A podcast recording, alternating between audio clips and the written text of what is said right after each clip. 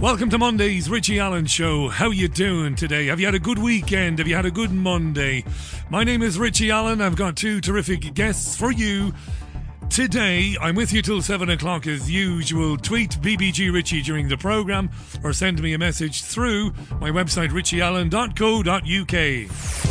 It's the BBG, not the BBC. You're listening to the Richie Allen Radio Show, live from Salford in Greater Manchester. It's the Richie Allen Show.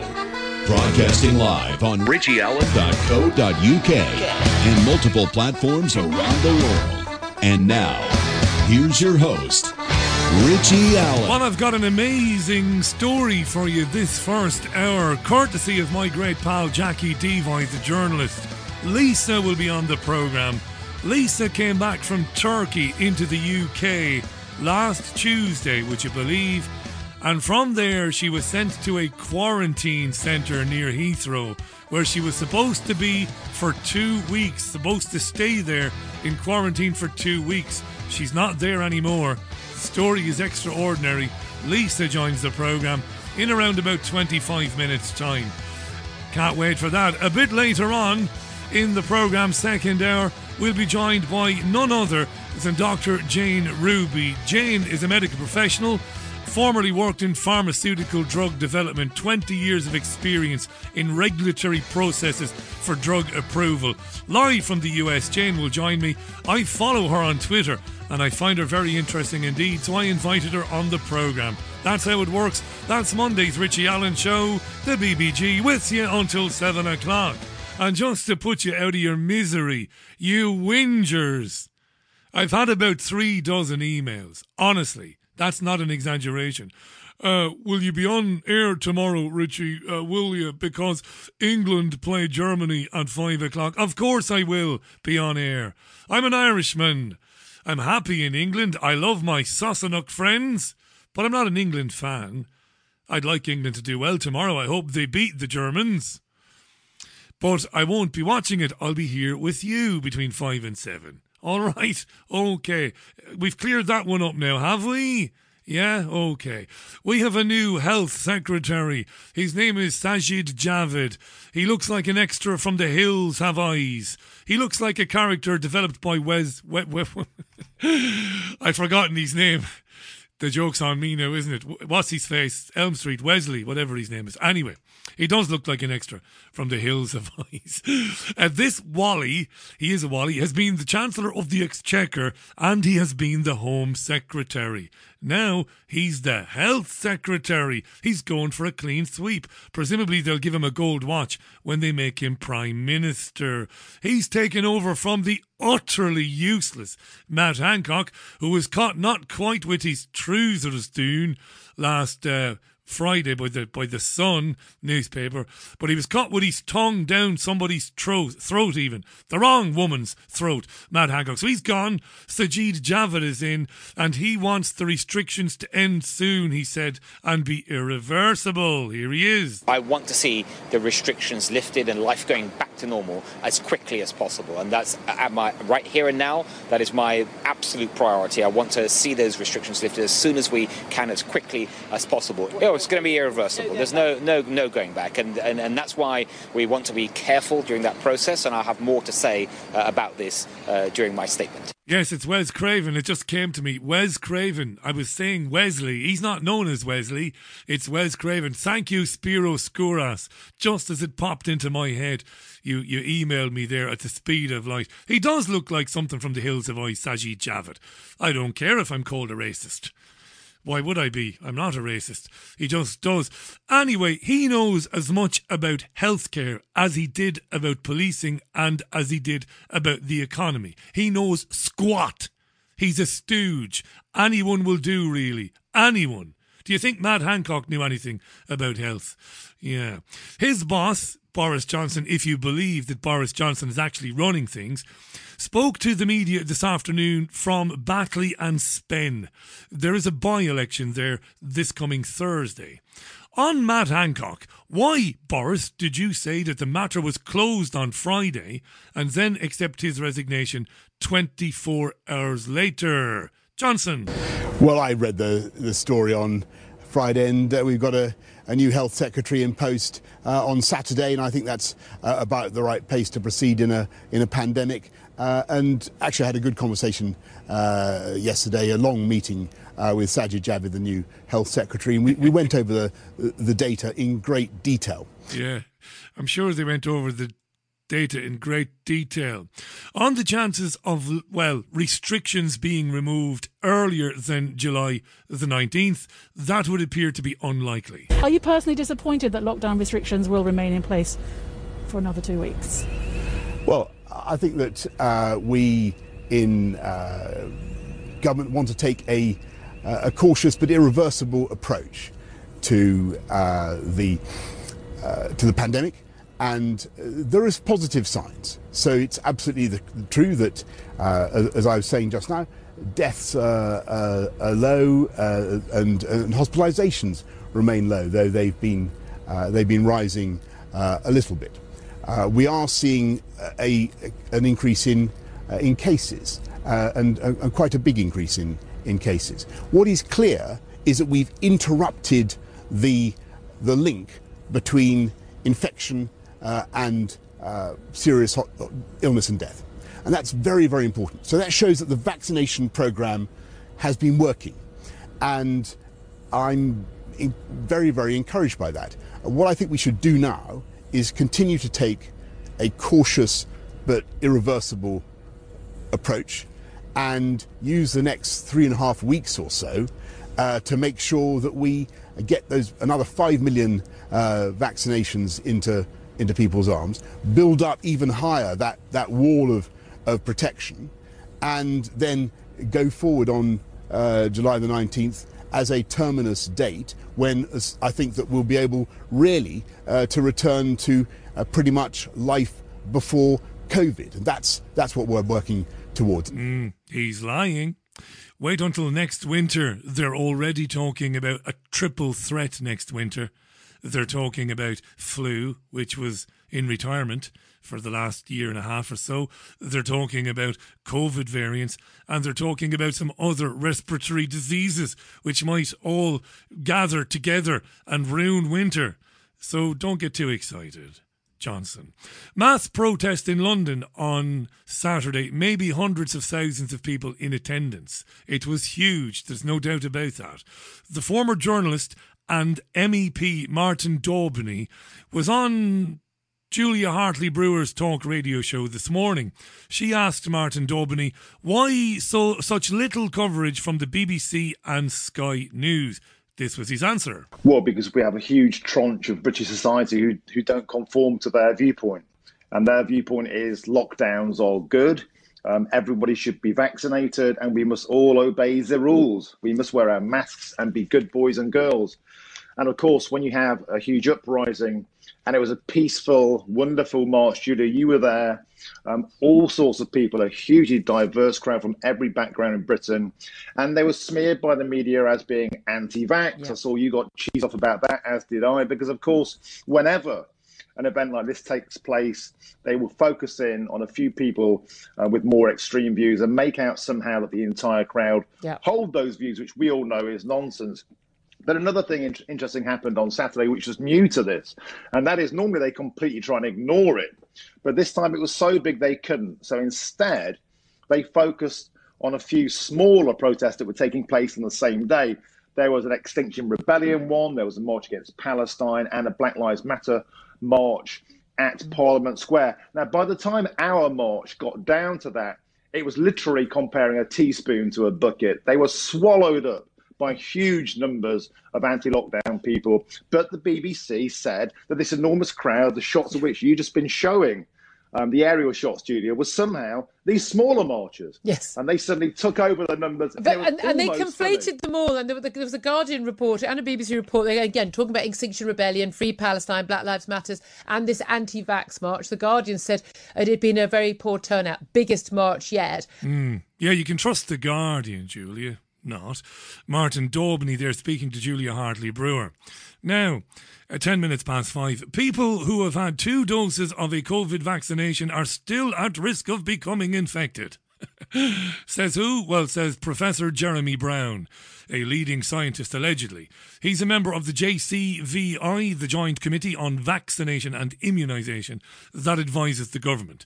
He was speaking about Andrew Marr of the BBC, who said on his programme yesterday, and you will hear it in a moment, that he became very unwell sometime after getting his second jab. So, speaking to the BBC News channel today, Brown, the professor, said, Unfortunately, what happened to Andrew is going to happen to various people. Quite a lot of people have been vaccinated, they are still going to catch the virus.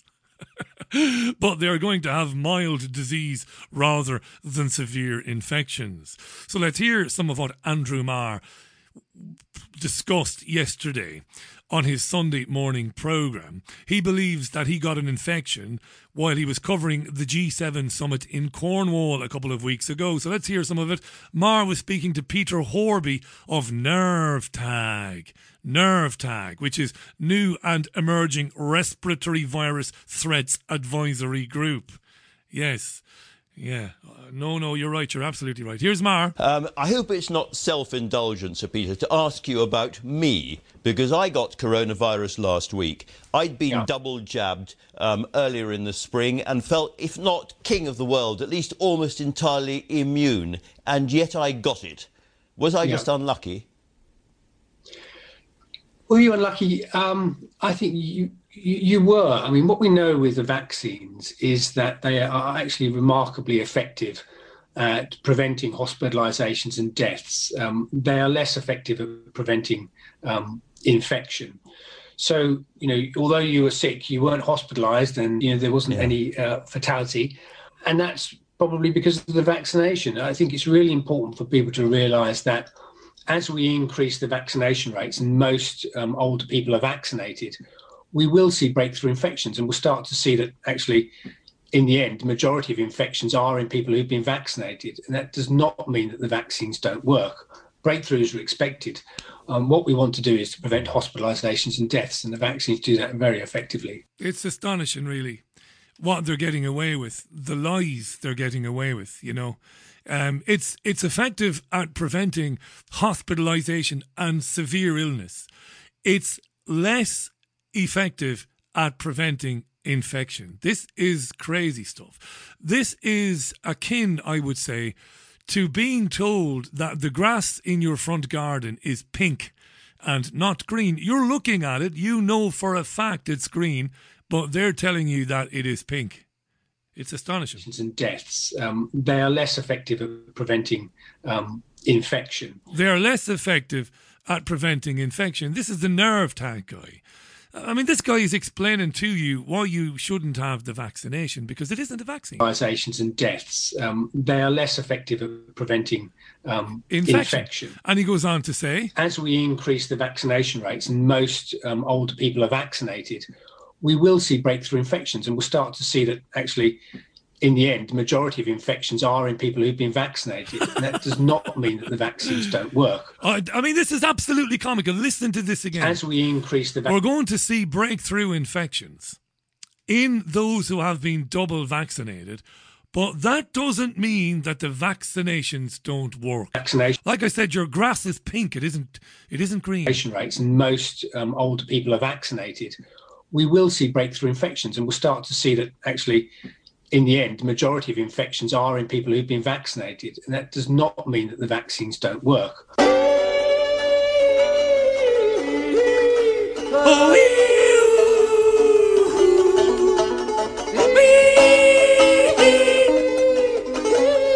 But of course, it means the vaccines don't work.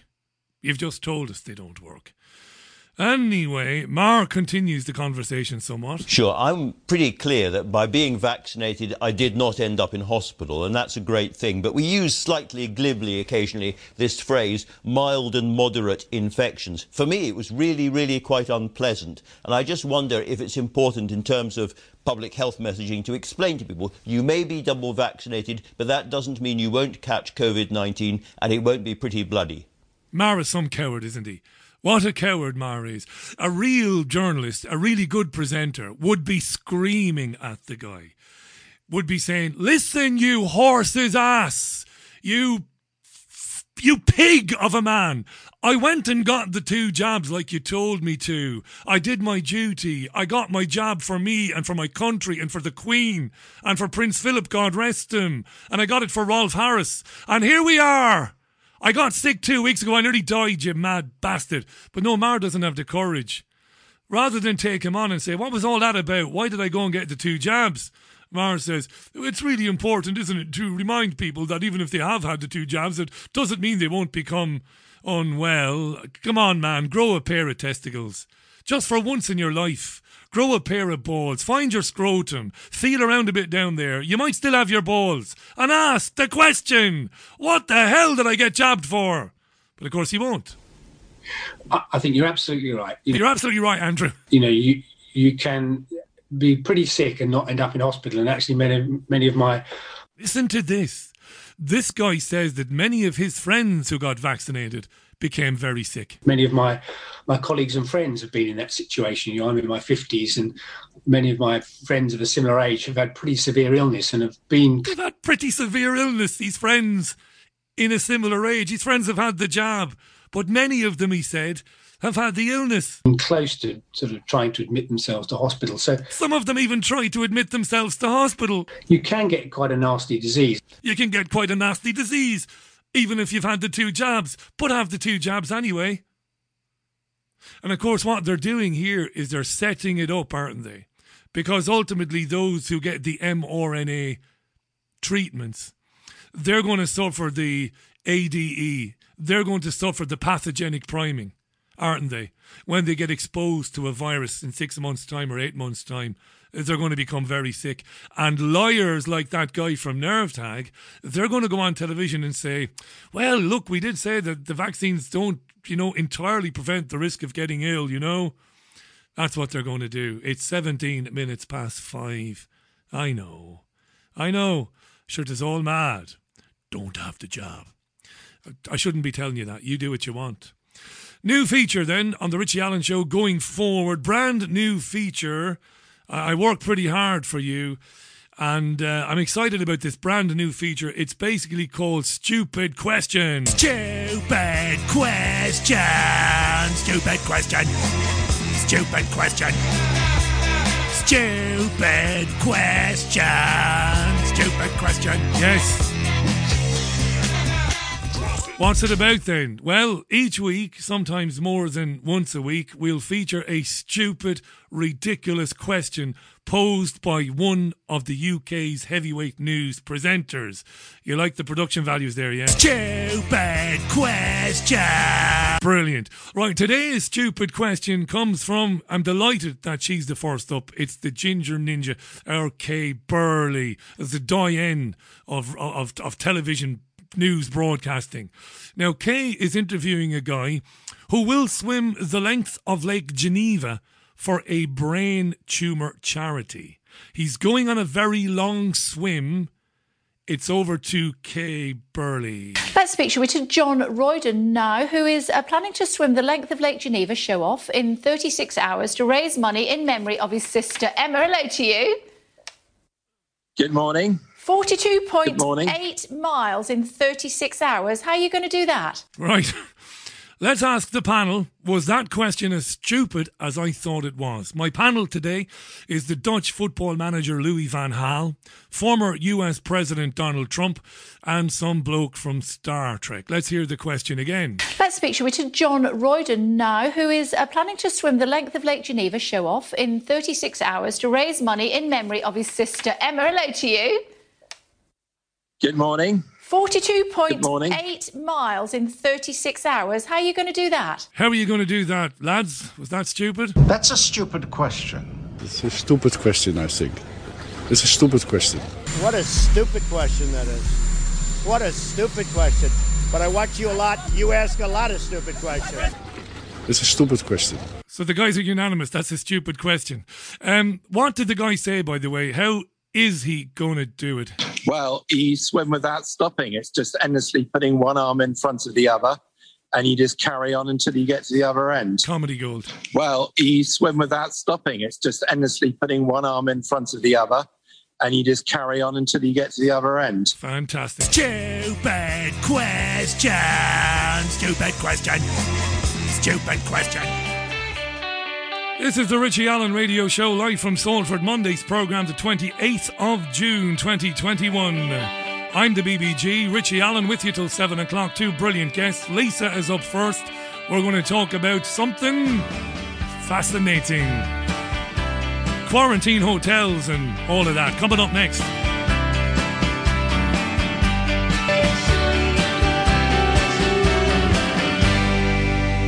Music from The La's on the Richie Allen radio show for Monday, and it's nice to be with you. You can send me a message through the website.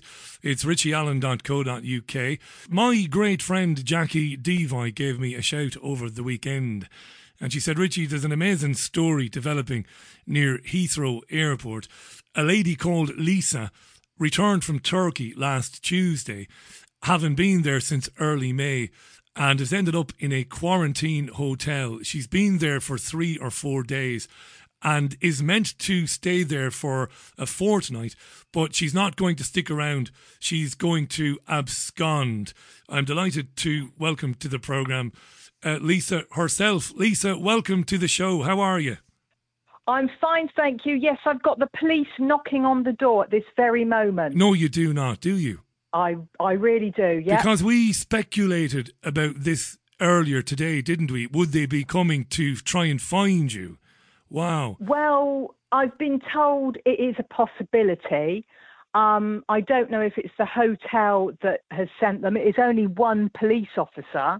It could well be an, a neighbour, a Karen, that might have snitched on me. That is always a possibility as well because I'm quite an anti-vaxxer, anti-lockdown, all that kind of stuff.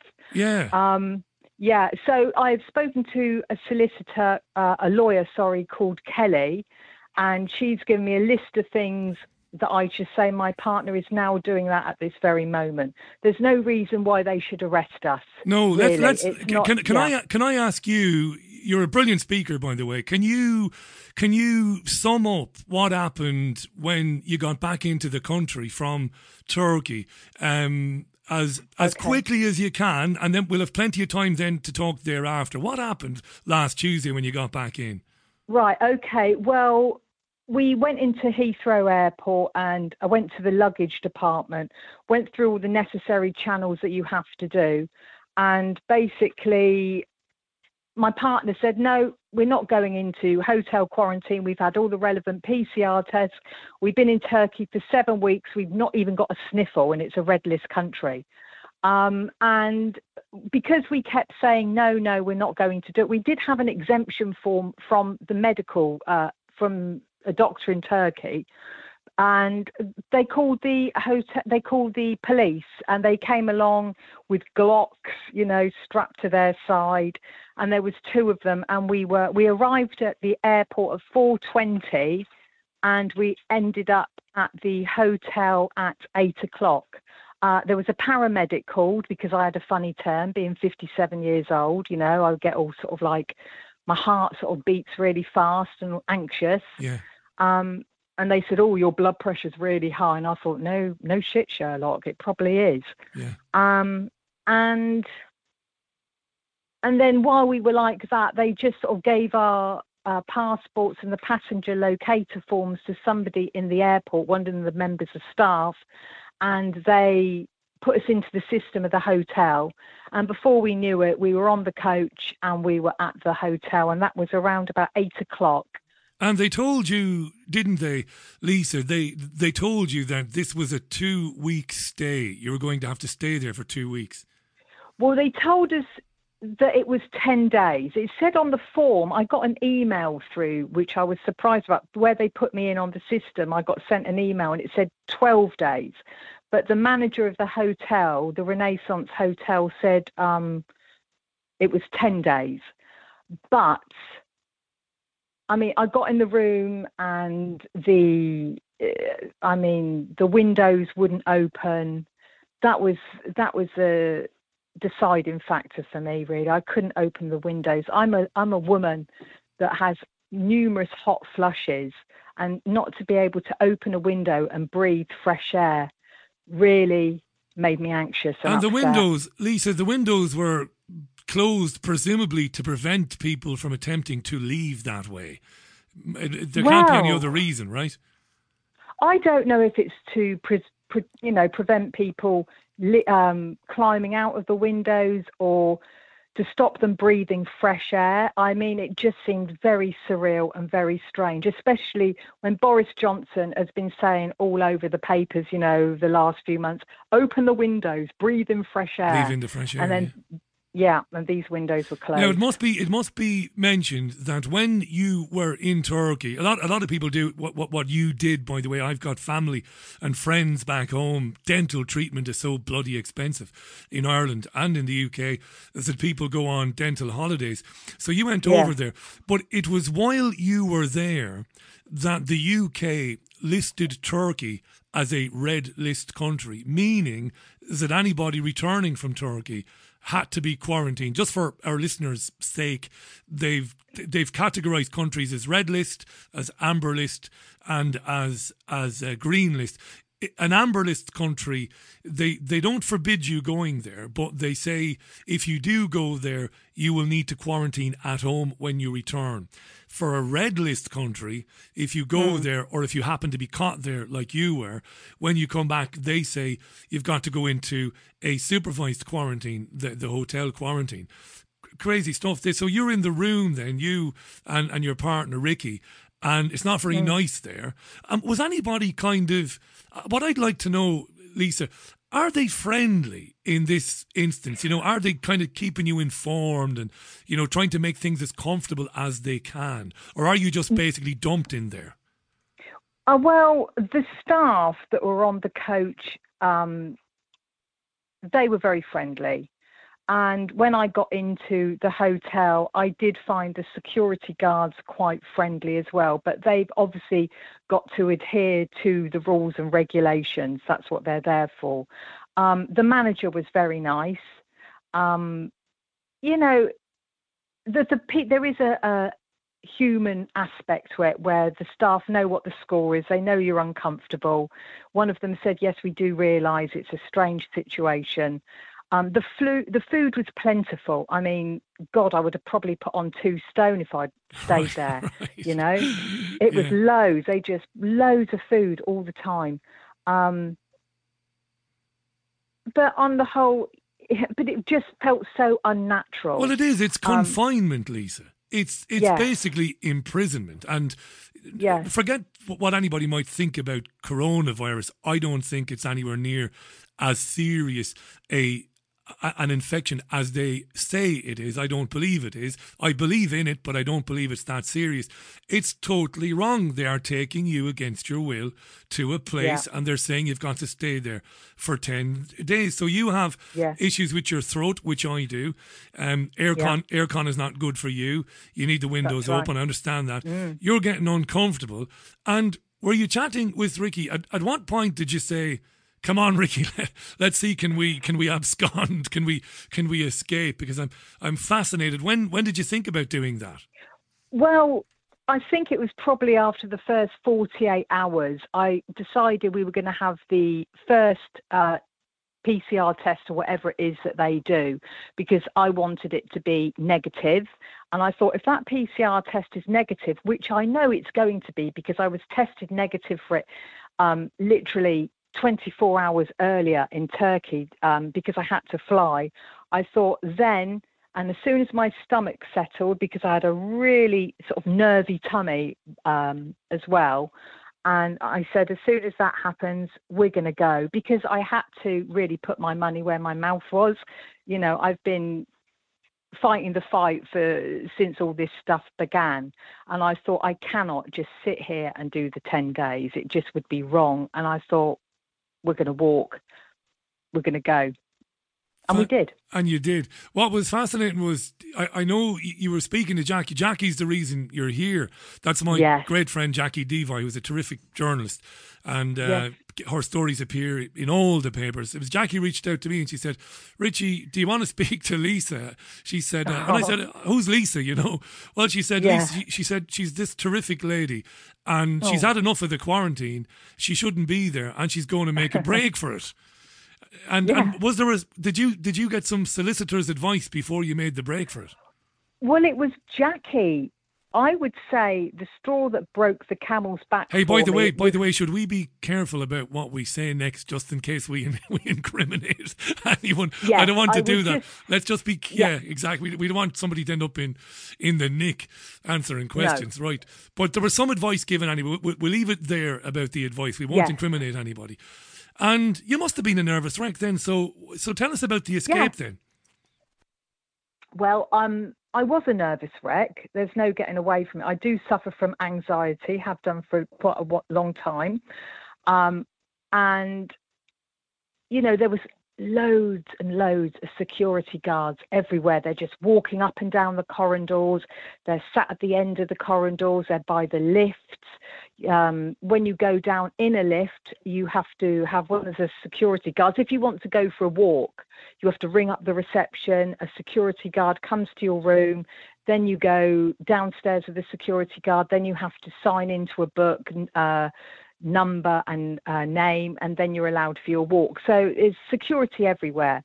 And I can't remember what was your question. Sorry, Richie. No, about the about the actual escape. So you're you're giving me great Oh, details there. It's difficult because there's security guards everywhere. Do you know what makes me laugh about this? Before you tell me about the escape, you know they're treating you and others in this terrible way, and Mm. yet you know three years ago. A guy was able to go to Libya. He was uh, able to go to Syria. He was able to mosey back into the country, go to Manchester, pick up a rucksack, and go and blow up Manchester Arena. And, th- and, and, and I don't find anything funny about that, and I know you don't either. And there you No. are; they've got guards everywhere at the at the, at the reception, outside the rooms. So obviously you've Yeah. got to keep this in mind. Then you've got all these guards. So so so tell us what happened next. Right. Well, we decided that we were going to go at about 2 a.m. in the morning because we wanted to take them by surprise, really. That's when people are sleepy and can't be bothered. So we thought that would be the best time to go. So we packed our cases. We, we didn't have any sleep. Um, and we were going to go down the fire escape. That was uh, where we sussed out, you know, it was near our room. Anyway, we snuck off out the door. As we were going down the corridor, one of the security guards came towards us, but he thought that we were leaving because I suppose he's come across people leaving at that time before, you know, once they've done their 10 days.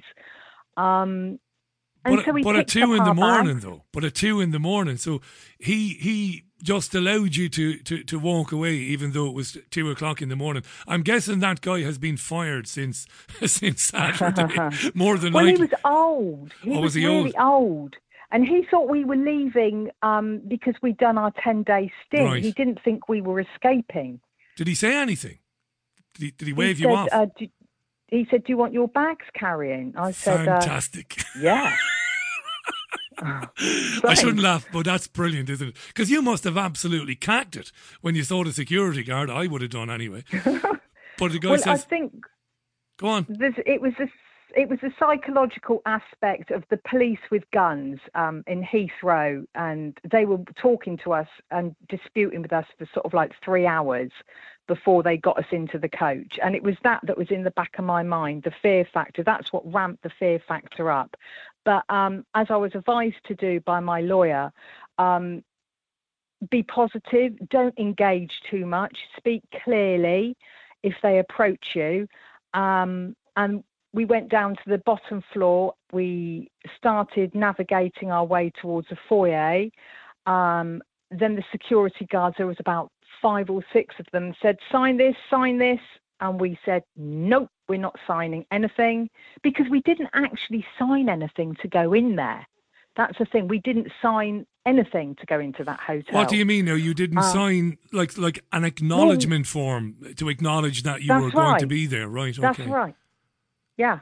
We didn't go through the, uh, we didn't pay the 1,750. We didn't do that because we had a medical exemption form from Turkey. We, we flew through two airports into England, and that medical exemption form, which uh, was viable and helped us fly through two airports, wasn't seen as a, you know, a, a proper exemption form in the UK. But we did ring the English doctor various times when we were in Turkey to see if we could get an exemption form for time sensitive dental treatment and various other things. And the doctor wouldn't even speak to us. She got the, the English doctor wouldn't even speak to us. She got one of the receptionists to do it. Right. So the You know, so- exemption, the exemption form you're referring to, w- is Mm. an exemption from quarantine. That's what it, that, that's what it is. So you wouldn't have to well, do the quarantine. Yes, yeah. that's right. Yes, it was, uh, but it was a t- from the Turkish side. We thought because um, it gave us clearance when we filled out the gov.uk website thing. Um, it went through okay. We put the two and eight numbers in. We put the uh, the number that we got given in the box. We had an exemption form that was written by a, a doctor, and we thought that would, uh, you know, suffice. But, you ended up, but you um, ended up arguing at the airport for a few hours with the police, and they insisted Yeah. that you get on Yeah. the coach and go to the hotel. So at two o'clock in the morning, you and Yeah. Ricky, you go down the fire escape, but you but you Yeah. end up having to come back into the building because I suppose the, No. you didn't. Uh, well, we went in the lift. The guy, the security guy, thought that we were actually um, leaving That your time was up. Yeah, properly. Yeah. So he took our bags down in the lift with us. And then as we got to the foyer, five guys said, Right, can you sign that? We said no. And then the penny dropped with them what we were doing. Um, and then Ricky said, Leave me alone and stand back. And they did. Wow. They just melted away. Because when they realised that you were absconding, you obviously expected them to try and prevent you from leaving. But Of course. But, but but but when Ricky said back off, they backed off. they backed off. They just melted away, literally.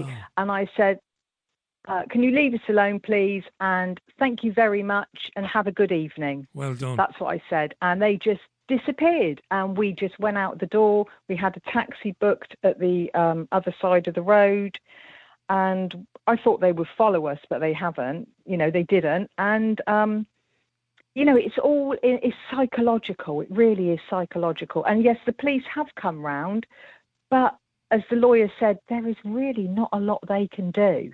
And I feel quite adamant that, um, you know, I will follow the right, do the right thing. I'm. They can't take us to the police station. There's a law called.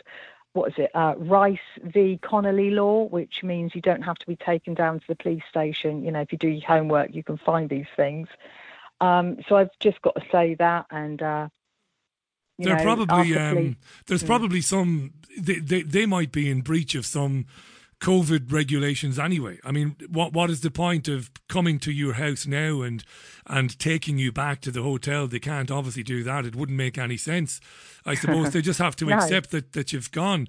And when you were leaving and getting into the taxi, your your heart must have been pounding out of your chest, Lisa. Well, I did do a little video at that point of me hiding in a bush, which isn't really worth anything. but um, yeah, my heart was beating and my legs were like jelly. But as soon as I got into that taxi and realised that they weren't following us, you know, the relief sort of like flooded over me. Yeah. And you said that you've had a visit from a police officer today. Has has anybody Mm. spoken, or it was just before you came on with me, was it? It was So, literally. so yeah, what, what have you done? Just just what did you do? Just not answer or speak to him through? Did Ricky speak to him through the letterbox, or how did that work? I don't know because I'm on the phone to you, so I don't know what So Ricky's he did. dealing I with think it. he probably didn't answer the door because he didn't want to start a commotion. No. Well, I hope when you hang up, Ricky is still there and he's not halfway down the road in a paddy wagon. I doubt. I doubt he is. But uh, but uh, what- an amazing uh, chain of events. And go back to Turkey now. What was Mm. because you spent quite a few weeks in Turkey? What was the Mm. approach to coronavirus in Turkey? What were the restrictions like in the country? Were they taking it very seriously? Uh, yeah, they were taking it very seriously. At one point, um, the government wanted the hospitality staff to wear masks that said, uh, Welcome to Turkey, I'm vaccinated. Um, they wanted the Turks to do that to all the uh, incoming tourists. They thought that would uh, make the tourists feel uh, safe, but the Turkish people rebelled against that. Uh, so they scrapped that. Then also, uh, on a weekend, they won't allow the Turkish people, I think it's a Sunday actually, they won't allow the Turkish people to go on the beach, but they allow all the foreigners to go on the beach. Now that causes a lot of unrest. No doubt. You know, that's not good. No doubt. Imagine if you were Mm. living in Lytham, or imagine if you were living in Southend on Sea, and uh, they said, "Well, the tourists can go for a swim, but you can't." There'd be absolute murders. I would well, imagine. exactly, exactly. And I did, I did start to feel the tension in Turkey because none of the restaurants were filled. Um, you know, there was a, we were the only English people uh, that I came across in Izmir, and then we moved to Ches, Chechme or Chesme. I think it's I can't remember, I can't remember how you uh, pronounce it, but um, you know, it was really lacking tourists, and there was empty empty restaurants and everything. So I don't think it's going to be long before, if something good doesn't happen soon, it's not going to be long before their businesses start collapsing. Well, it'll bankrupt um, Turkey because Turkey, just like Spain and Portugal, is obviously very dependent on tourism, isn't it? It's it's Yeah. it's it's number one industry really in Turkey. That's a bleak Yes. that's a bleak picture you painted there, Lisa, with all those empty restaurants and it's uh, yeah, yeah yeah, for sure. But the humanity is still there. You know, I came across, um, uh, Ricky did as well. I came across a lot of really lovely people. The people from the dentist helped us out. Um, you know, they realised our predicament. They got us cheap accommodation. One of the nurses, uh, from the dental clinic, she was in contact with both of us for the full seven and a half weeks, bringing us over um, tea bags and chocolates and little gifts here and there. Um, they were fantastic. I've got to say. That's the- my that's my fault people- now. That's Mm. my fault because we skipped over that bit. That's an important thing to mention. You Mm. you were due to come home from Turkey much earlier than you did. Um, you ended up getting Mm. caught in the airport, didn't you? And there were some forms or something that there was some um, window that closed or something, and you ended up staying That's longer. right. Yeah, that's right. What happened on the 8th, we were due to come back on the 8th, but the uh, passenger locator form we stupidly left to the last minute. We didn't realise we had to fill in the passenger locator form on the 8th. So, because there was not a big deal about it round about that time, you know? And um, what happened was the we couldn't get on the internet in the airport at all uh, which you needed to, and we asked for help, and the Turkish people wouldn't give us any any help at all to fill out the passenger locator form. And then they said, right, gate closed, you've got to go. So we couldn't get on that flight. Then we tried to book another flight. Um, I think it was about a week later uh, via the Netherlands. We arrived again at the gates, and they said no. Uh, Netherlands don't want any British citizens at the moment, so we couldn't fly via the Netherlands. Um, All this nonsense Um, yeah. over over a virus that isn't yeah, that isn't that right. serious for the vast majority of people. And the, the, the trouble began on the 8th because the, the government had announced in the previous day or two that Turkey was on this new red list. That's that was the problem, Yeah. wasn't it? That was that was the, the, the huge problem. I mean, we're talking about the UK here. I, I spoke a couple of weeks back. You won't have heard it because until yesterday, I don't think you knew anything about me or this radio program. But I spoke a No, few. I. I, I spoke a few weeks ago to uh, to a lovely Irish lady called Cindy, Cindy Connolly. And Cindy didn't know anything about this radio show either.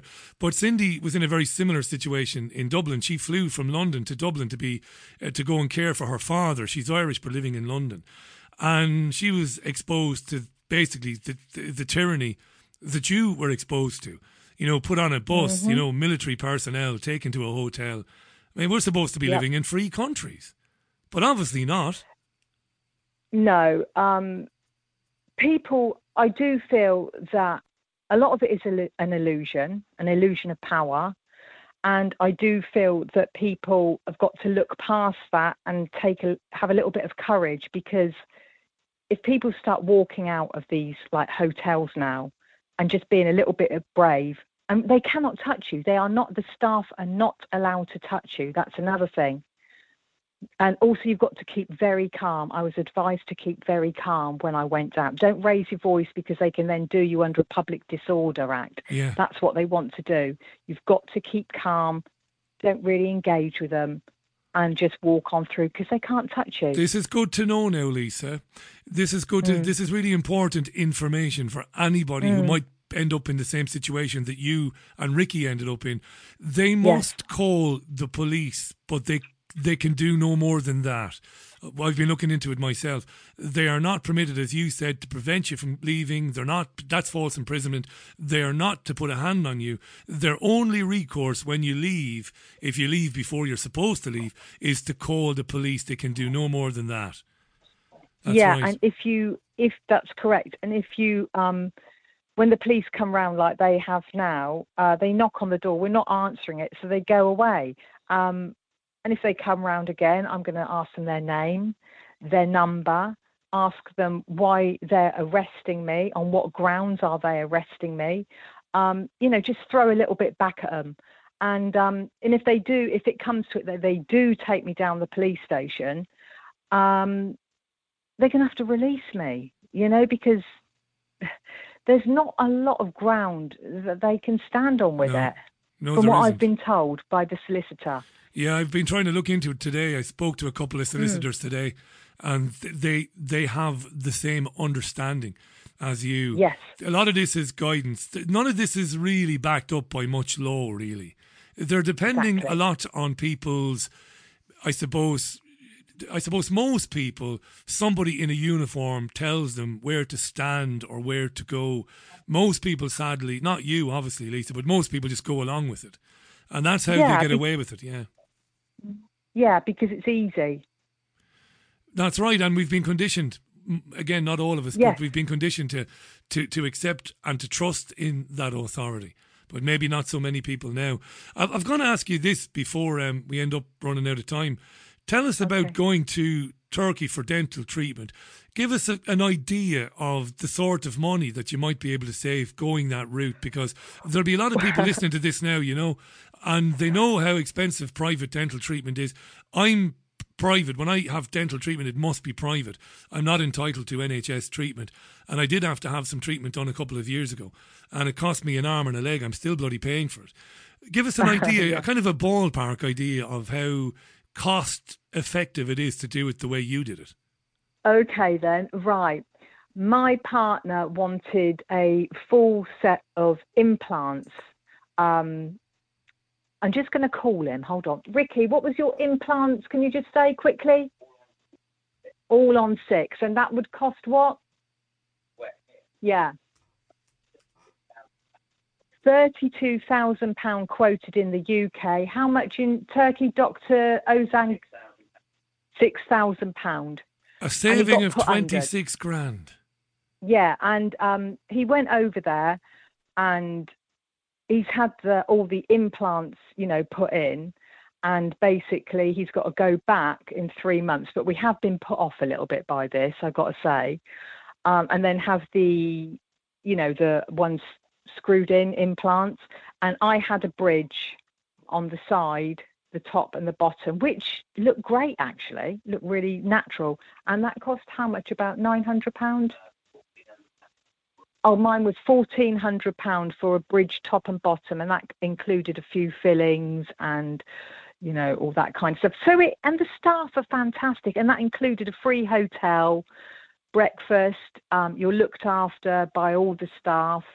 Um, I got treated by Ricky. It wasn't meant to be me that had the dental treatment. It was meant to be him, but I went in for a consultation, and before I knew it, within five minutes, they had me in the chair and they were drilling away. Ricky hadn't even spoke to anybody, so you know I was a bit shocked by that myself actually because I hate the dentist. Um, so yeah, I So you're mean I've come back with some savings. nice teeth, and he's come back with none. Well, you've had He'll some. go of- back in three months. he's, he's going to go back in three months. Well, I mean, it's Yeah. been some adventure, hasn't it? You know, all of that got- getting stuck there as you did because of the forms, the passenger locator forms, getting stuck there, coming back, being told you had to quarantine at your own expense as well. Well, no, because you were exempt, but it would have cost you. What was that? A thousand seven hundred pounds each, or was it for the both of you? Um, no, it was one thousand seven hundred for one person, then an extra so it's 2,600 for two people, and you go into your room and you cannot even open the window, and the air conditioning. It's not just. I mean, my throat's okay, Richie. It's just the aircon made me feel like I was getting a cold. Then I turned the aircon off, and my throat was fine. So it was the aircon that was making me feel like I was getting a cold. And I thought, oh, this is well dodgy. Yeah. You know, if I sort of like kept that aircon on because I can't open the windows and then I get a cold, then they give me a test because there were people testing positive in there apparently. Um, you know, it's just not, it's not good. Look, and it's well, it's well ill. dodgy. It's well dodgy to tell perfectly healthy people returning back into the Mm. country that they must stay in a hotel for ten days, or or two weeks, whatever it is, ten days. That's well dodgy. That's look. I, I don't think there's anybody who would disagree. That's tyranny. It's the only way to describe it. To be inflicting that on people, it's absolutely dreadful. I totally agree. I totally gr- agree. I mean, this whole thing that's going on at the minute is just tyrannical. It, it's just wrong. Everything about it is wrong. Intuitively, I feel it's wrong. You know, um, if I what I've said to you this evening can make one person give it a go and walk out, and then maybe another can do it, and then another, then I'm happy. You know, um, and I'm an anxious person. I suffer anxiety. I get panic attacks because I'm that age, you know, as I said. But we did it. Uh, Ricky really supported me. I've got to say, Ricky did help me um, go through with it as well. So a big shout out to Ricky. Fantastic. Do, do us a favour, Lisa. Stay in touch with us, and if there's any more, if there's any developments, if they, you know, if you do get visited by the police again or or anybody, Yeah. you've got my mobile number. Drop me a line and, and let me know. But but fair play to you for for for, for saying no, absolutely no, and leaving as you did. I think that's brilliant. And maybe there's a lesson there that when you do stand up to these people, you know, they've not exactly come chasing after you with, with, with the sirens blaring. M- maybe you're showing that the way to stand up to these people is just to say no, firmly say no, and walk away, which is what you did. Yeah, I think you're right. I mean, the young police officer that came um, earlier on, he was just a young police officer, you know, sort of about 30 years old. So I'm not that worried. No. Thanks for coming on today. Best uh, of uh, regards, best, um, my best, I should say, to Ricky as well Thank in the you. background there. And a big shout out to Jackie uh, Deevoy, who's um, been following your story. Yes. Lovely to meet you, Lisa. And as I said, if there's any more developments, do let me know, won't you? Thank you very much, Ri- uh, Richie. Yeah, Richie. You're very welcome, Lisa. Lovely to meet you. Thanks for coming on the show today. That's Lisa, who's not a million miles away from London, was in Turkey, coming back from Turkey on Tuesday last, and was told that her and her partner would have to go in quarantine in a hotel. They were transported after arguing for a couple of hours. The police came along, armed police, frog marched them onto a bus. They were sent to the hotel. And uh, after a couple of days, they decided no, hell no, and made their escape in the middle of the night. It's exactly five minutes past six. This is Monday's Richie Allen radio show. It is live from Salford here in the northwest of the UK. The programme's archived on podomatic.com. If you missed any of them, do check them out. There are programs going back years there. Uh, they're on iTunes and Spotify and elsewhere as well. Here's a tune. I'll read some of your tweets when we come back. Uh, Dr. Jane Ruby will be with me in a few minutes as well. Yeah, it's eight minutes past six. This is the Richie Allen Show. That's Urge Overkill and Girl, You'll Be a Woman Soon, which of course is written by none other than Neil Diamond. But you knew that anyway, of course, you knew that. Dr. Jane Ruby is in the house and will be with me in a few seconds' time. Really interesting lady. Uh, we, we know some we, we know some of the same people. By we, I mean you and me, we know some of the same people as Dr. Jane Ruby. She's been in conversation a lot in the last 12 months with Dr. Sherry Tenpenny and others. Um, very articulate lady is Dr. Jane Ruby, has a lot to say about the vaccine, about vaccine injuries, emerging evidence that the so called vaccines, which are not vaccines, are doing a lot more to people than giving them thrombosis or thrombosis, thrombosis. Is they're doing a lot more than giving them cardio events. We're going to get into that with, with Jane. In fact, we'll get her on now. As usual, if you'd like to contribute, you need only Skype me, not Skype me, tweet me. My Twitter handle is BBG Richie. BBG Richie is the Twitter handle. You can also reach me through the website richieallen.co.uk. If you send a message through the website during the programme, it flashes up in front of me and I will read them out when I get a chance. All right, nine and a half minutes past six. That's UK time. Got a lot of guests booked in this week. I'm looking forward to talking about climate lockdowns we talked about this last week. Um, that'll be on Wednesday with a very interesting gentleman. Do you know what? What's going on? There's definitely is. Is there some Mercury retrograde thing going on? Communications issues. I might be having another very mild communication issue there. Maybe I am. We'll, we'll try again in a second. Thank God for experience, eh? Thank God that you don't really care when these things happen. But it is a pain in the backside as well. Yeah, so Marc Morano, who's got his finger on the pulse of the climate hoax, Marc will be with me on Wednesday for an extended conversation about the plans to use lockdown in the future to, to, de- to deal with climate change. I know it's all happening. It's all happening on the Richie Allen Show, 10 minutes past six. And um, huge interest, by the way, in my next guest, unsurprisingly. As I mentioned, we know many of the same people.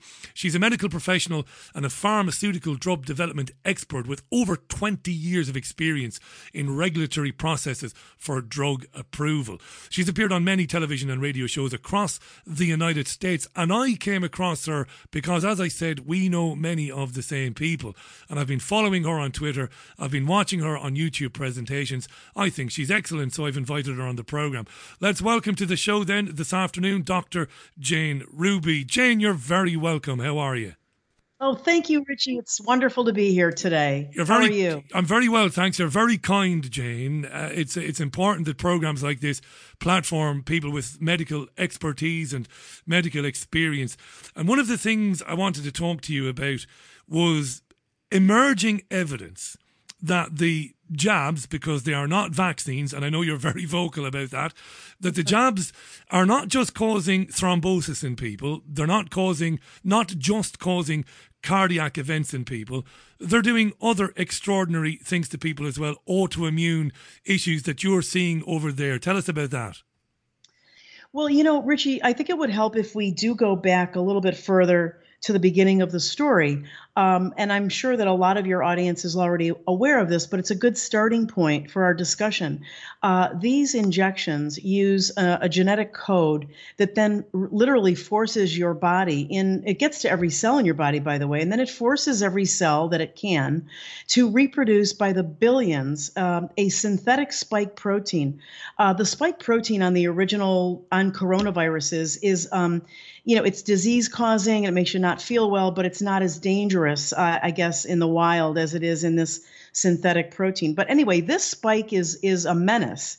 And it, it it's important to understand this because it interferes or competes with uh, you know a receptor that's very protective it's called the ace2 receptor and the reason i'm giving you a little bit of that technical information is because that receptor is ubiquitous throughout the body. So, what happens is these spike proteins can cause problems in many countless different areas in the body, which is why it's easy for these evil, you know, perpetrators to just sort of, and zombie doctors, as I call them, they're all in lockstep saying the same thing telling everybody that it's safe and effective, but it's it makes it easier for them to say, well, this is not related to the jab, and you know, it's a, it's it's a it's a lupus type thing, autoimmune disease, or it, it was a heart attack, which is very rare but strange in a young teenager. Well, if you if you understand the underlying process of these spike proteins and how they create this kind of havoc, you'll understand that lots of different issues are going to come up in the next one to two years. And a lot of other experts are saying that we're going to see serious illnesses and a lot of death. Uh, it's going to look like it's general, But what's going to be your clue is that it's going to be happening in so many big numbers across different illnesses. This is important now because yes. our incoming health secretary, a guy called Sajid Javid, you're probably aware that our mm. secretary of health, the previous one, left his job in disgrace over the weekend. They've been telling us, Jane, that this coming winter, we're going to have what they're calling a perfect storm. That's a direct quote. They're saying we're going to have COVID variants. We're going to have the re emergence of flu, Jane, because apparently flu went into retirement last year uh, and there were no cases of it. But that's going to come back this winter. And they're expecting what they're calling a perfect storm. So you suspect they're going to use that as a cover for injection injuries.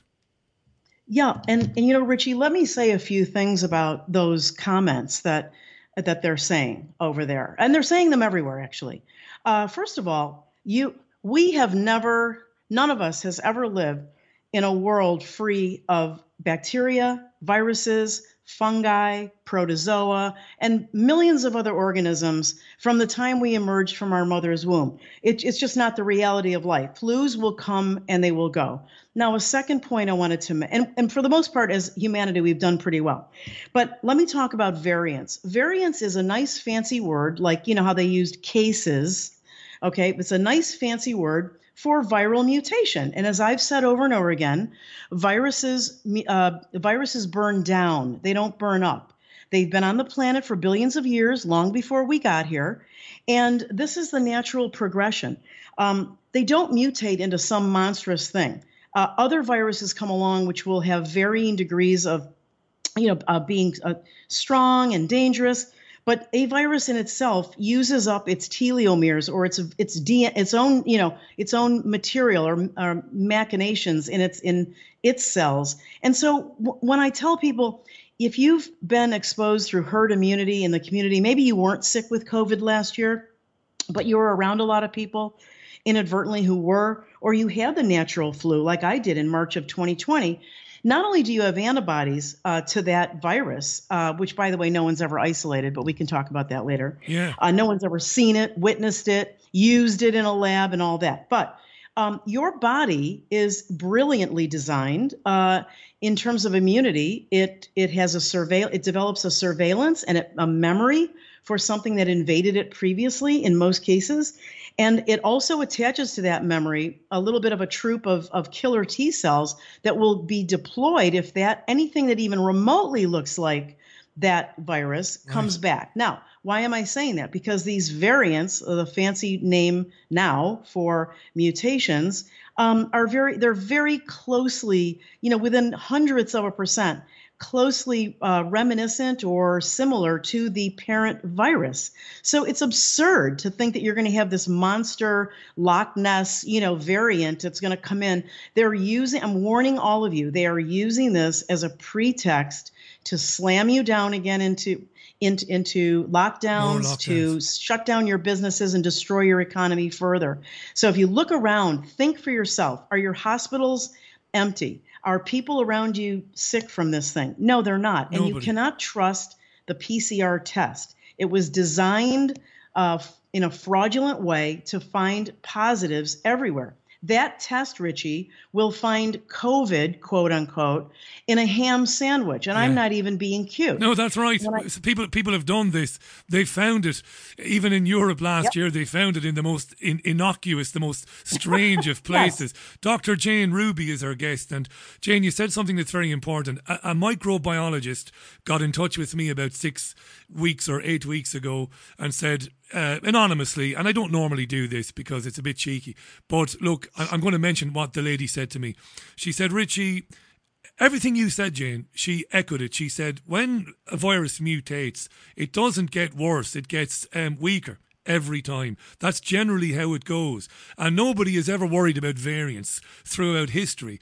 And she said this, and she said, I cannot understand why the people I work with in academia, I can't understand why the TV scientists are saying what they know to be untrue. So I'm only going to ask you to speculate, Jane. Why are our television hero scientists, the ones we see all the time, why are they saying these things about deadly variants if they patently know that it is a lie? Why are they doing it? Yes, uh, very important point. Uh, it's an incredible bit of a mystery. I do have a theory, uh, and that's why, as I previously mentioned, I've coined the term zombie doctor, hashtag zombie doctor, and I start featuring American physicians that come on uh, public service announcements and do videos on YouTube telling everyone how wonderfully safe and effective these injections are, even for pregnant women and unborn babies. I mean, there's nobody that's exempt in, in the world of these zombie doctors. Now, here's my thought uh, there is a trance that seems to have come over uh, doctors, uh, scientists, famous people, uh, things like that. There's there are only two explanations, Richie. The first one is that the doctors are lazy uh, they are um, not doing their due diligence. They are they have access to the same information that I've availed myself to. And if they would really look at what these injections are and are not, uh, they they would they would they would be shocked and they would stop. Now, that's really a dereliction of duty. It's what Dr. Peter McCullough calls malfeasance. It's the worst violation of the Hippocratic Oath I've ever seen in my entire medical career. Now, the other reason it could be happening, and it's even worse, to be honest with you, is that they are complicit. And that often comes about through incentives, bonuses, uh, academic grants, however you want to uh, disguise the money, it comes from the pharmaceutical industry and possibly even uh, organizations in the U.S. like the National Institutes for Health uh, that Fauci's uh, overseen. Uh, these are totally corrupted and lost institutions. Uh, we are in a very bad situation, just like you are. We've lost our institutions. We have no Department of Justice uh, which is a prosecutorial body. We have no FBI anymore, which is a police, a national police organization. We just don't, and we don't have an FDA, which is the equivalent of your EMA. Yeah. Uh, they're gone. They're compromised. They're just gone. They're not functional, and they're allowing everything to come through the floodgates. Yeah, we're not. I don't. I wouldn't dream of correcting you now, uh, but just to say, the EMA is obviously the European Medicines Agency. We, the UK left the European Union, so it's the MHRA right. here in the UK. No, no listen, no that's just that's Similar. just me being anal, Jane. Uh, that's that's one. Of, yep. I'm a geek. I'm a geek. We've got Dr. Jane Ruby. I like it. I like I'm, I'm I'm delighted you're on, Jane. Dr. Jane Ruby is our guest this afternoon. Um, done some incredible work um, online, done some great presentations with Dr. Sherry Tenpenny and other friends of ours. And she's another physician um, who's got a conscience and who's asking very pertinent questions about some of the things that we've been witnessing over the last um, two years, 15 months. So when I announced you were coming on, Jane, immediately, Richie, please ask Jane, does she have a comment?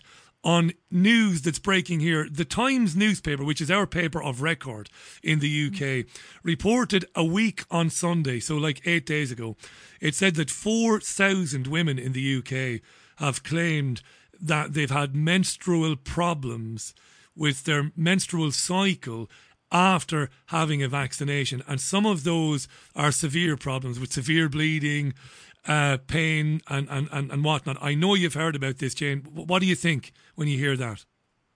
Yes, yes, of course, and we we have a tremendous number of those reports in the U.S. as well. Um, now, a lot of these reporting agencies, I'm, I'm not familiar with the one that you're specifically referring to, but I would I would always err on the side of saying that it's probably an underreporting. So those yeah. numbers are probably way under what's really really happening. I know for our uh, in the U.S. the VAERS system, which is a short an acronym for Vaccine Adverse Event Reporting System, embedded in the uh, Centers for Disease disease control, all corrupt. Uh, now, that VAERS system is a self reporting system. Anybody can report to it patients, their families, doctors. Uh, many are not doing it, or if they are, the we, we have found evidence that they're throttling numbers. Now, getting back to uh, these menstrual irregularities, this is probably one of the most commonly uh, reported and discussed in social media as well as these reporting systems uh, that's happening. And so I think the spike proteins have a particular affinity for you know greater concentration in areas of the body, uh, some areas over others, and one of them is certainly in the ovaries and the testes in men. Uh, and so what we're seeing, particularly in women, are women who are postmenopausal, having bleeding after you know not bleeding uh, regularly for many years. Uh, women who are in still a childbearing years and have uh, are menstruating regularly go into this, you know, very severe irregularities like prolonged bleeding, uh, things like that, lots of uh, cramping and pain. Something's going on, um, and I think that what's happening is these spike proteins. As I look at some of the preclinical work that is is just coming out rapidly, and you can all look it up. Um, there's a, a website called PubMed. I believe it's U.S. based, but it's Yeah. it's for the world.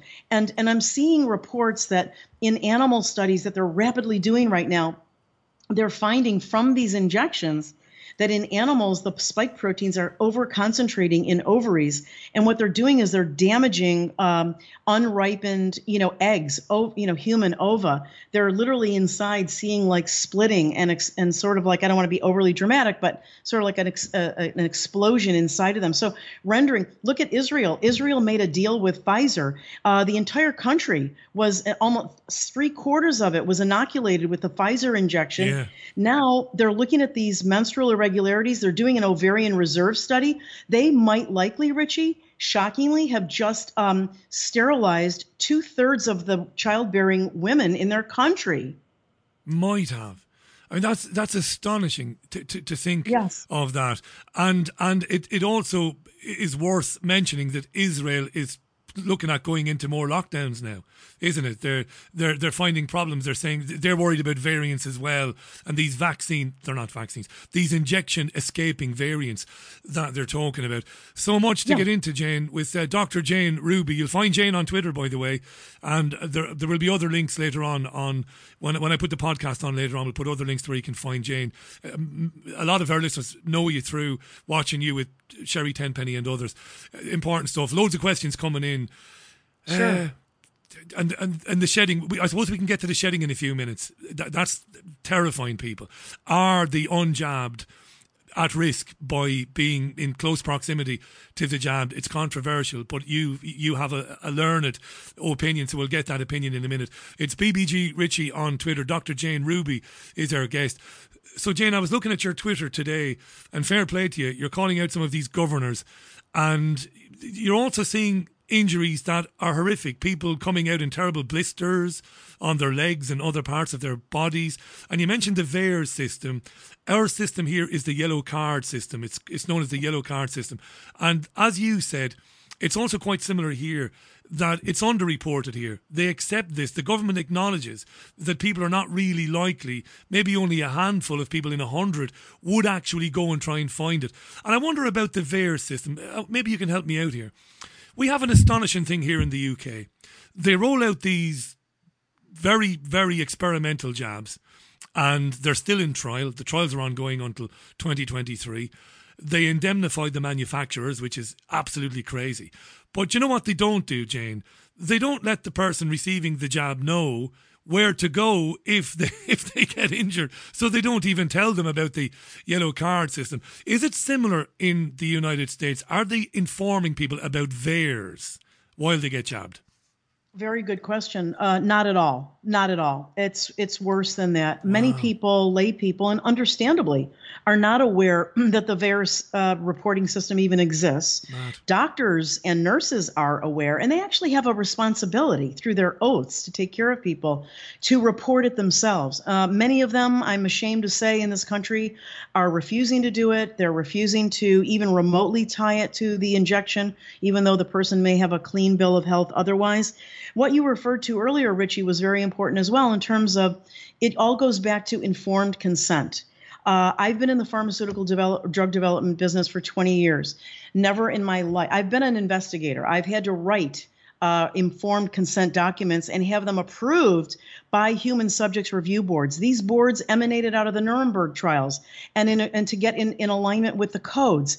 And so you, there's there's what I've seen I've never seen before in my life and my career. And so the there I, I was I offered ten thousand U.S. dollars several months ago to anyone who could show me a an, a bona fide stamped IRB investigational review board approved protocol or informed consent by any of these country uh, companies rather that are pushing or you know and have made these jabs. That's a lot of money anywhere in the world, and I have crickets. I didn't hear a thing from anybody. I started at 100. I, I went to 1,000. I went to 5,000. And I looked around thinking, uh oh, okay, if somebody comes up with this, you know, we'll, we'll solve a great mystery. It'll be worth the $10,000. But I never heard from anybody. And you know why, Richie? Because no one can provide it. Pa- patients are being kept in the dark or people, humans, uh, in terms of the risks involved and what they could do if they. And here's the other s- startling issue: people are going into the hospital, the emergency room, with these these terrible things like the blood blisters on their body, uh, difficulty breathing in teenagers, myocarditis, cardiac events, and guess what? The testing is normal. The EKGs, the blood markers, this is frightening. And when they go to um, treat them with standard cardiac you know, uh, um, you know, approaches to to reverse these things, they don't work. So this is happening at the cellular level. These spikes are in. It's just and and the spikes are downstream from where the problem is. We cannot reverse this mRNA code that is forcing the cells to do this. hugely important this I first heard about this last year when Professor Dolores Cahill came on uh, the Yes. program, an, an Irish lady I'm very proud of. Um, I am too. a great I hope la- I meet her someday. Uh, no doubt you will, um, Jane. No doubt you will. Uh, If we ever get out of this um, paradigm, hopefully there'll be a day where we, we, we'll all be able to come together. Dr. Jane Ruby is our guest. Now, before we talk about shedding, you mentioned something earlier on, and I know you believe this. You said that you don't believe that SARS CoV 2 has ever been isolated.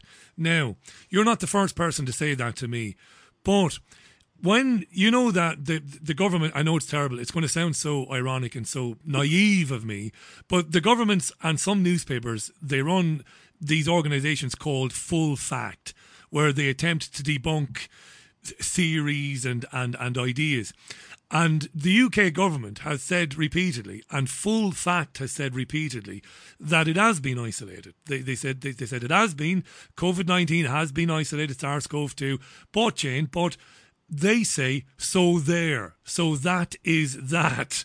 But as a layman, I'm like, well, how do I know? Do I, do I believe you because you've told me that it's been isolated, or or or do I do I retain some sort of skepticism? So they say it has been that that that technicians in the UK have seen it. They've isolated this virus, and they say book closed, subject closed. Don't ask any more questions. But you're not convinced. You don't believe it has been isolated.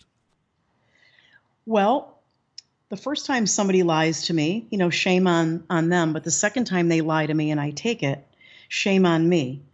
Richie, the past is prologue. These are organizations and you know uh, governments and you know spokespeople who have absolutely no credibility in the world anymore. And the backlash when people figure this out en masse is going to be incredible. Something nothing you've ever seen before. Um, Kary, let me give you a little story that underscores that. Dr. Kary Mullins, who invented the PCR test, said he realized this was a dangerous uh, hoax, a diabolical scheme. You know when he realized it? Because he asked over and over again for a sample of the SARS CoV 2 isolate. And he, he was connected all around the world with health Yeah. organizations and he couldn't he, he he couldn't get it and when he couldn't get it and he was constantly refused he came to the conclusion that it didn't exist because he wasn't able to calibrate his PCR test which he said is not able it was never developed for and it still isn't capable of detecting or diagnosing anything much less a virus so so putting all that together you know you've got to put your skeptical hats on and you've got to stop absorbing and taking in what these authorities those days are gone my friends Yeah. they're gone Now, on that, Jane, Roger Hodkinson was on this program last week. Dr. Roger Hodkinson, pathologist. Oh, Dr. Hodkinson. You know, you, Love you know him, yeah. And he's convinced. He's convinced that it was a bad seasonal flu. That's what he says. What, what do I know? I'm I'm a, a, a radio jock from from Ireland, so I don't know. But he, he, he came across very well. He's like yourself. He's eminently qualified. He says it's a bad flu. Is that what you think? I'm not sure what it was, but miraculously, all types of flus, right? Yeah. Um, sort of disappeared last year, and everything was diagnosed as COVID. Let me go back to this PCR issue. It's incapable of if if it's incapable, and I believe it is. I believe the inventor of it, who, who by the way I believe was murdered. He's he's dead. He was a relatively young man, but that's a topic for another day. Yeah. Dr. Mullins. Um, if this PCR is incapable, as its inventor says it is, then how can you believe any you know quote case numbers and how can you believe that it that and and we and no one has witnessed a, an isolate how can you believe that um that that it was anything other than just uh, different flus in the wild last year Yeah. uh, the flu is much more aggressive than a common cold. So of course it's going to be several weeks of you know a lot of suffering and coughing and flu and fever and all that. I had the I had whatever I was told it was the you know Back in the March, was it? Back in March last year, you, I think you said you were unwell. Um, and were Right. you and were you seriously unwell, Jane? Because I, in January 2020, I um very briefly, not to be talking about myself, I'm a very fit guy, very healthy. I do not smoke. Right, I, I'm an Irishman, so I do drink, uh, sadly, but I don't. but I don't smoke. Uh, but I run regularly. I got a respiratory infection January 2020, and I am not a hypochondriac. Uh, it nearly it nearly killed me, Jane. It was dreadful. It was horrendous. I had a really bad three weeks. Yeah. Right. It's the flu. The flu does that. And you're Yeah. still, you know, you may be fit and young and, you know, you're you're fairly you know, Im- impervious to to most diseases, but you're you're still human. And, you know, I've I've probably had the flu if I could count and I'm a lot older than you, probably 3 times in my life. And, you know, I'm I'm a grandmother, so that'll give you a little idea of the span. So 3 times is not very often, uh, but but they were very severe. We're talking high fevers, unrelenting fevers. We're talking uh, coughs that went on for weeks. Uh, we're talking profound weakness and and and aches and pains and all that. Um, I had no treatment because that's that's another story. I was refused treatment, and that's when I discovered that uh, a Democrat uh, Party governors uh, uh, in, throughout the United States were blocking access through the departments of health Yeah. uh, in, within each state. So so we, we discovered that you know that scandal. But um but yeah, you're you're going to get it once in a while. Like I said, you've never lived in a sterile world. You you know once in a while you're going to get some things. So yeah, I I am all on board with Dr. Hodkinson. I think he's brilliant. I think he lays it out properly. And uh, since there's no evidence of a particular scary you know SARS-CoV-2, uh, and that's that may be why they skipped they you know these pharmaceutical companies were allowed to skip preclinical pharmacokinetics because there really is nothing to study out you know outside of other viruses in the wild maybe maybe they did have the you know some kind of virus Yeah. flu virus and they released it in china who knows Who, who knows? Dr. Jane Ruby is our guest. It's exactly 23 minutes to the top of the hour. Time is flying. We've got Jane for another 20 minutes. It's flying by. So, so here's the question then that everybody wants me to put to you and to any Sure. other expert that comes on. Shedding. Wh- what is it? And why Sure. are people like you and Dr. Tenpenny and Dolores Cahill and others so concerned about the possibility of it? Um, well, you know, it's often it's called shedding, and I think it's a good visual. Um, technically, in medical terms, we we call it transmission. Um, we're not. I, I I pride myself, Richie, on being. Um, my credibility comes from the fact that I don't jump on every trend or theory. I start digging, and I try to look for corroborating evidence as best I can. So, relative to this shedding issue, there are just too many reports to ignore or deny of people who ha- live with or are in close, frequent proximity to people who have been injected when they themselves have not been injected, uh, that are having these incredibly and and actually you know common common to their reports common symptoms of not feeling well uh, you know headaches um, cramping uh, periods get menstrual periods getting you know wacky uh, and all the different things that you've all heard about.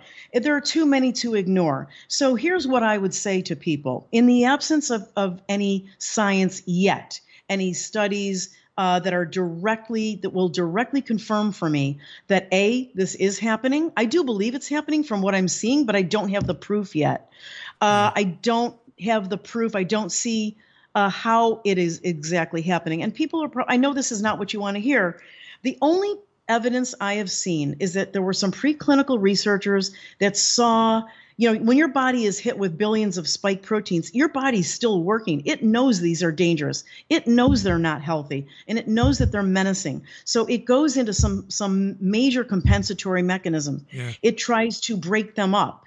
uh, it tries to excrete them. And so some preclinical scientists looking, when I say preclinical, that refers to petri dishes and animals. Clinical research, whenever you see those terms together, refers to experimenting or examining humans, people. So let's go back to this. They have found in animals who were injected with the in these uh, you know quote unquote vaccines and whose bodies were forced to make billions of spikes. They are finding spike pieces, whole pieces, break up broken up pieces concentrating in a number of different organs, predominantly in feces, right? That's the body's attempt to get rid of them, even yeah. though it's never going to catch up. And the reason I'm telling you this is remember those old stories where people would say, put the put the toilet seat down when you flush it yeah. from passing feces so that it doesn't get on your, you know, these aerosolizations get on your toothbrush and everybody laughs because you know nobody really gets sick from that. But there is something to that. And so I've said to people, with that little bit of evidence, I would say if you live with somebody and you're lucky to have two bathrooms or loos as you call them, you know, use them exclusively. Let the injected spouse or partner or friend you know, use that one bathroom alone and you use the other one and don't go into multi-stall bathrooms where people could be flushing their feces and it could be aerosol. I, again, I don't know the downstream transmission. Yeah. I'm just saying, out of abundance of caution, you might want to be careful in some of those ways. And you can be assured that as soon as I get more evidence, I will push it out. Jen, it's uh, it's one of the reasons I invited you on. Uh, I like I like your your style to hell with telling people what they want to hear. Yes, people are concerned about this, but you you, you work with the knowledge that you have to hand, and it's very important. So you, are concerned about it. it's worth looking into. It's possible, but you can't come down hard on one side. Do you know? About two weeks back, Jane, a lovely uh, yes. journalist called Spiro Skouras, is a good friend of mine. Spiro sent me a link to an article. Now you'll know about this, but I didn't know about this, and that is that for a couple of years now. Um, development there has been the development of self spreading vaccines. Now, I did not know that. It absolutely blew me away. But um, companies have been working on vaccines that are not, it, it's not necessary to give everybody in the population a jab. You need only give a small portion of a community the jab, and the jab will spread. Um, organically to people who haven't even had it. Now, look, this is ridiculous, wild speculation on my behalf, but I wonder if these mRNA jabs, I wonder if if there's if it's worth looking into if they are self-spreading vaccines. I wonder. Uh, well, again, um, wild I've heard speculation. Of it. Wild speculation. I, I, I, I do believe they're probably trying to do it. Uh, they're researching it. From everything I've seen, uh, in terms of uh, the, you know, the magnetization, the some of the studies and the research behind that. I'm not saying it's related to the magnetism phenomenon, yeah. but some of the research leading, you know, that can be connected to that uh, is possible, and I see the intention in those research studies. Uh, but again, they've never been done in humans that has been reported yet. But I, I, I will, in my own, you know, uh, you know, good good history and pattern, I will remain open yeah. Uh, to this. I do believe they're trying to do it. I see more and more evidence of it. Um, you know that they're trying, uh, but I, I'm not sure of the mechanism by which it's yeah either happening or whether where it's how it's going to happen. So again, I'm very cautious. I just want to see more evidence and and I'll be looking for it. Don't get yourself, you know, don't kid yourself. I will definitely be looking for it because I think this is their ultimate goal. Well said, Jane. And as a woman of science and as a woman of medicine, how dare they how dare they develop this type of technology? How dare they think that they have the right? I mean, look, it was wild speculation on my behalf. There's no evidence that these vaccines are self spreading. But in the near future, they want to deploy these self. Uh, so, what about your human rights, Jane? What about my rights as a sovereign human being to say, I don't want that, excuse my French, I don't want that crap. So, so don't mm-hmm. be putting self-spreading vaccines into the public domain. Are they? I know these are terms that you wouldn't use because you're a woman of science, but are they evil? These people, Jane, are they sick? Oh, I, I definitely use words like evil and yeah. sick. I mean, I think it, it aligns with the, the type of science, if you want to call it the, you know, the Franken, you know, Stein science yeah. that we're seeing here. But it, it gets worse than that, Richie. It it's it's about hijacking our genetics, our genetic code. And if you believe in God, I think it's an affront uh, to mess with what was a divinely designed. If you don't believe in, in a divine being, I get that too, but you should be equally as enraged because, like you just alluded to, this is your personal genetic code. It's been passed down to you by many, many years of ancestors who were strong enough to survive. That code is sacrosanct and it should not be uh, touched or changed or hijacked or manipulated in any way and especially without your permission if you're if you're kind of wacky and you want to do it and sacrifice yourself to science that that that to me you know that that's your that's your right Absolutely. as a human being if you want to as long as it doesn't impact anyone else.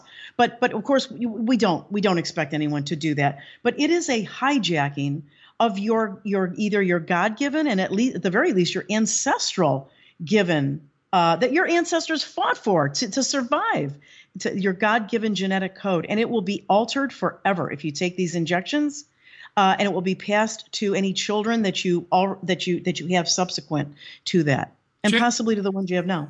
And we'll talk about children in a moment because we're going to rapidly run out of time. Um, I finish at your time, which is two o'clock Eastern. I finish at seven o'clock here in the UK. So we've only got about ten sure. more minutes with Jane.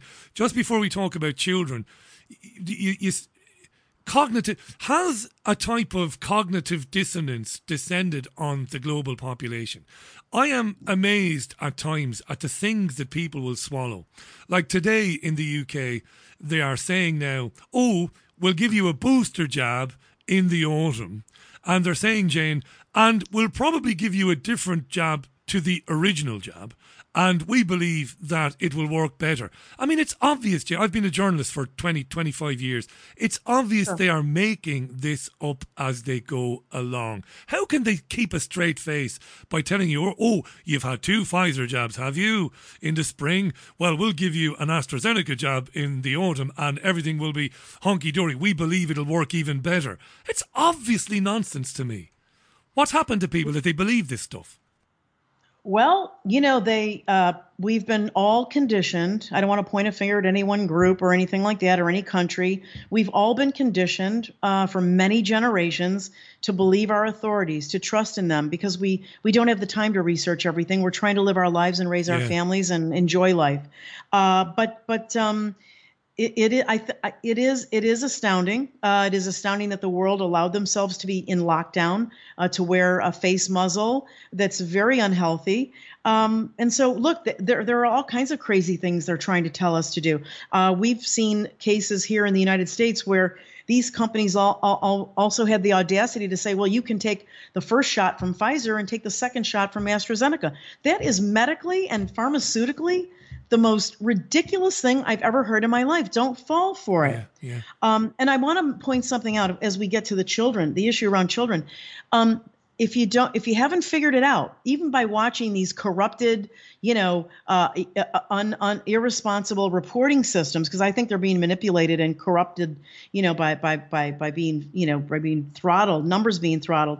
If you haven't figured it out, though, there's enough information to watch the trend that the younger they shift down to jab children, and now they're trying to get babies. Uh, the younger you go, the more severe and life threatening the the uh, side effects.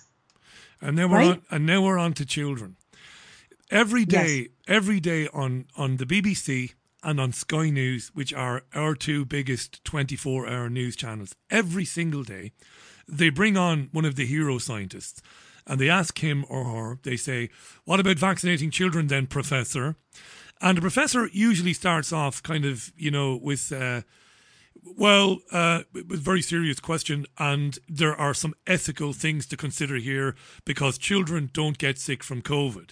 However, uh, children carry the disease and they do spread it, so we would be vaccinating children to protect the wider population. Now, Jane, I know nothing about medicine. I told you already, and, and you know this. I'm a lay person. I'm a layman. But to me, it is unimaginably wrong and ethically wrong to ask a child to take a treatment on behalf of somebody else. It's insane to me. And you mentioned earlier what's happened in Israel, and I know you're right. What are we doing here? Are we going to sterilize generations of children? What what's what, what's going on? This is about as unimaginably evil as it gets, isn't it? Oh, absolutely. First of all, uh, you're not going to sterilize the children because they're not, well, you might sterilize them, but you're not going to see that manifest because the children are not going to live a normal lifespan. You're going to sterilize the existing women of childbearing age in large numbers, so it's going to slow down the population. The children are going to get autoimmune diseases if they survive the initial cardiac or type, you know, uh, dangerous cardiac events that we're seeing now.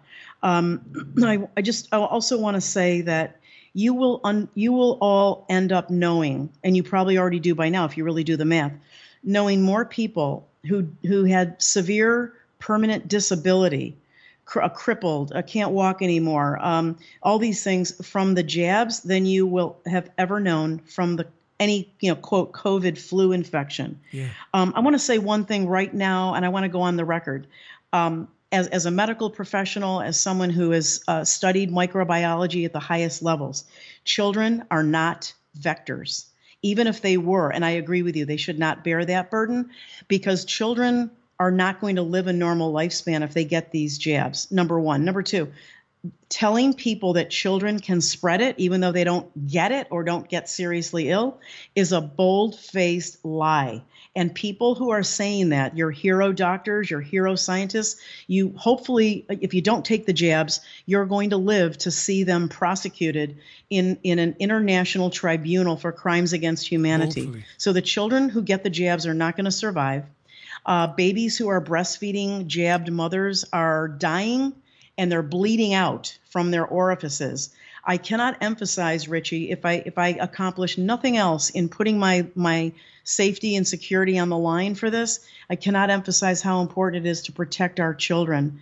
Um, and Jane, sorry just- to interrupt, given- Jane. Sorry to interrupt. That that that incident you mentioned, I've got to pull, I've got to pull back to that. You you, Yep. you said that you've you've heard of where breastfeeding infants have become so ill that that they've bled. Where, where has that happened? That's extraordinary. Uh, I've seen I've seen reports. I, I I cannot say right now if it is uh, outside of the U.S., uh, but I will get that documentation to you. You have to understand. I'm getting probably upwards of almost six or seven hundred now uh, proton emails a day. Uh, I have other. You know, there are other ways people can connect to me, and I would say probably another two or three hundred uh, pieces of information. So I have to I have to go back No, I now understand. Yeah, yeah. and trying to categorize everything so that I can go back and and share this. But but even if I can't be fact checked on every single thing, there is more than enough. Richie, I'm going to give you one other example. Uh, I I worked for the company that that um, that launched the drug. Um, uh, I forgot what it was called in in the in outside of the United States, but it's it's it's Lexapro. Its predecessor was called Celexa, a major, very popular antidepressant. When that drug was going through animal studies prior to humans, there were six beagle dogs that died, and the and the FDA shut the study down for two years. It took the company two years to find that it was a very rare genetic anomaly specific to beagles, not even all dogs. And then they were allowed to resume the study in the rest of the animals, which were fine, and, and then on to humans. Okay, everything was fine. But I'm telling you that six six dogs died and they shut down an entire research program. We have over six thousand Well if we multiply it, right? Dead in the United States, and I'm sure fifteen thousand in your in your yellow card. That what are we doing? What are we doing? Allowing this, That's and not even point. allowing it, but still pushing it. That's a great point you make there. And that reminds me of something that I learned from one of your colleagues. In the 1970s, there was a swine flu vaccine, and Yes. there were some fatalities. Only a handful, I think. Well, one is bad enough, but there were 25. 25, is that right, Jane? And it was immediately shut down, wasn't it? And that's a great point you're making. They know that these jabs are doing all different people are dying from them people are getting very ill you have the heart attacks you have the the, the, the, the deep vein throm- thromboses you've got all this Yes, stuff yep. and it's it's see no evil hear no evil that's the attitude it's uh it's stunning it really is It's terrible. And I'll tell you, Richie, the hypoc- the hypocrisy is just astounding. American airline carriers, okay, are are telling the public publicly. If you've been jabbed in the last couple of weeks, don't fly. Your your risk of developing blood clots is is is doubled or tripled. At the same time, behind the scenes, and I've got leaked documents to prove it, they're they're mandating the jabs for pilots and flight attendants who could have one of these strokes in mid-flight. It's astounding. By the way, um, you said earlier on that I, I love you, your attitude. You're brilliant. You said fact checking. I wasn't fact checking you at all. I just I, I was okay. I, I was astonished. Um, we've had another Jane come on to us, who's given me a link to a VAERS report of a baby dying, a breastfeeding baby dying. The mother had just had the second dose. Reported on VAERS number 1166062. So it has been reported. Not that you're vindicated, Jane, or anything like that. You didn't need to be you didn't need to be vindicated. But it's such an awful thing to hear. I'm like, what? Terrible. What? I mean, is this stuff happening? Yes. We're just about to run out of time. You've got um, more work to do. It's been great uh, meeting you, Jane. I say great. Uh, it is great, but it's also terrible to be talking about these, you know, very real, very serious things. Jane is on Twitter at real dr Jane Ruby. You can't miss her. Uh, follow Jane, and, and through following her on Twitter, you'll find links to other very important um, bits of information around um, these uh, subjects. I love what you said, Jane. Just to finish up, I love what you said about a, a future court case or tribunal. I, I'll hang on to that, Jane, because we need all the positivity we can get. I hope someday it bears um, fruit that we do get these people behind bars. You know. Absolutely, and and to that point, um, if you're not already aware of him, and you might want to have him on your show, he's wonderful. Uh, there's an uh, an attorney, uh, uh, Reiner Fuellmich, who's a German-born, um, Yeah, but yeah. but was I think spent a lot of time in the U.S. Uh, he's been on a lot of the shows here. He is actually working with a number of com- countries worldwide. He's putting. He's got hundreds of lawyers. They're put. They will hopefully be one of the entities that puts together one of these tribunals. And I do want to thank you uh, before before you do conclude your show, Richie, for bringing me on. I'm very grateful to have the opportunity to share the information. And I and I want to really commend your audience for the incredible questions. They're clearly, you know, doing their due diligence, and and I applaud them because each of them can make a difference too by by teaching people and sharing the information. Well said, Jane. Thanks for being you, and thanks for coming on. And uh, I'm sure we'll talk again in the very near future. Enjoy the rest of your day, Jane. Thanks for your time. Thank you, Richie. My pleasure. Thank you. That was Dr. Jane Ruby live on Monday's Richie Allen radio show. We're just about to wrap it up. Uh, thanks so much to Jane uh, for coming on. Thanks to Lisa as well in hour one. I know I didn't give you Lisa's uh, surname. That's Lisa who absconded from the quarantine hotel uh, over the weekend. And thanks to my pal Jackie Deevoy, the journalist, for making the connection.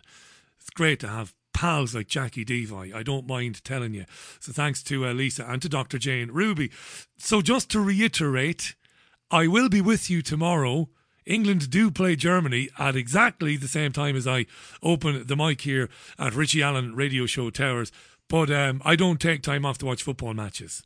It's as simple as that. I'd love to. I'd love to sit down at five o'clock tomorrow with uh, a bottle of Bacardi and and and four litres of Coca Cola and Bacardi the living bejesus out of myself. But I'm not going to do that. I'm going to be with you. And I'll get the result at the end of the uh, show, as I, as I suppose I'll have to do. That's it for the program. Then you enjoy the rest of your Monday. Thanks for all your tweets and for your emails as well. There are some really interesting guests on the program tomorrow, but I just can't tell you about them now because I'm a bit of an idiot. See you tomorrow. Bye, bye, bye.